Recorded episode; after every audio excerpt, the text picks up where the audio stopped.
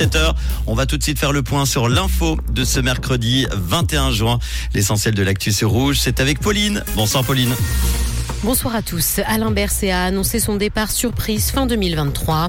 Le ministère public a été épinglé pour son travail lacunaire et obsolète, et un ciel nuageux au programme demain matin.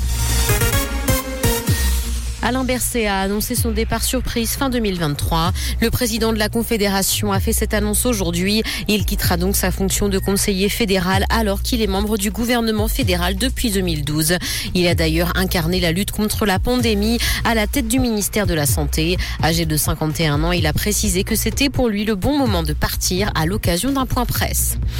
Le ministère public a été épinglé pour son travail lacunaire et obsolète. Un rapport dénonce la gestion de certains dossiers au ministère public de la Confédération entre deux mille seize et deux mille vingt. Des témoins pas entendus ou des dossiers classés à la hâte sont notamment pointés du doigt. C'est le constat établi par l'autorité de surveillance du ministère public de la Confédération après avoir examiné six mille quatre cents ordonnances. À Genève, les travaux de la patinoire des Vernets ont débuté. Le centre sportif va être rénové, notamment pour être plus économe en matière énergétique. La surface de glace vieillissante ne correspond plus depuis plusieurs années aux exigences de la Ligue nationale de hockey. Le chantier va coûter vingt-neuf millions de francs au total. Dans l'actualité internationale, au Soudan, les combats ont repris seulement quelques minutes après la fin de la trêve. Elle a duré soixante-douze heures et avait été mise en place pour permettre l'aide humanitaire dans le pays. Selon des témoins, elle aurait d'ailleurs été globalement respectée à Khartoum.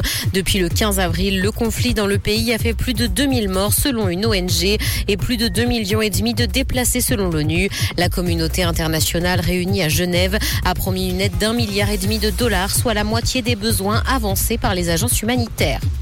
Facebook parvient à retomber sur ses pattes grâce à l'intelligence artificielle.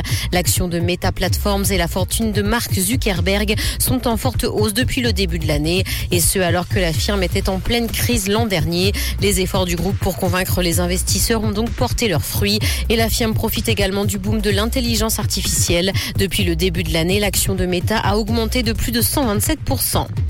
Il y aura beaucoup plus d'actions dans la saison deux des Anneaux du Pouvoir. C'est ce qu'ont indiqué les comédiens qui ont joué dans la série qui se déroule dans le même univers que la saga culte Le Seigneur des Anneaux.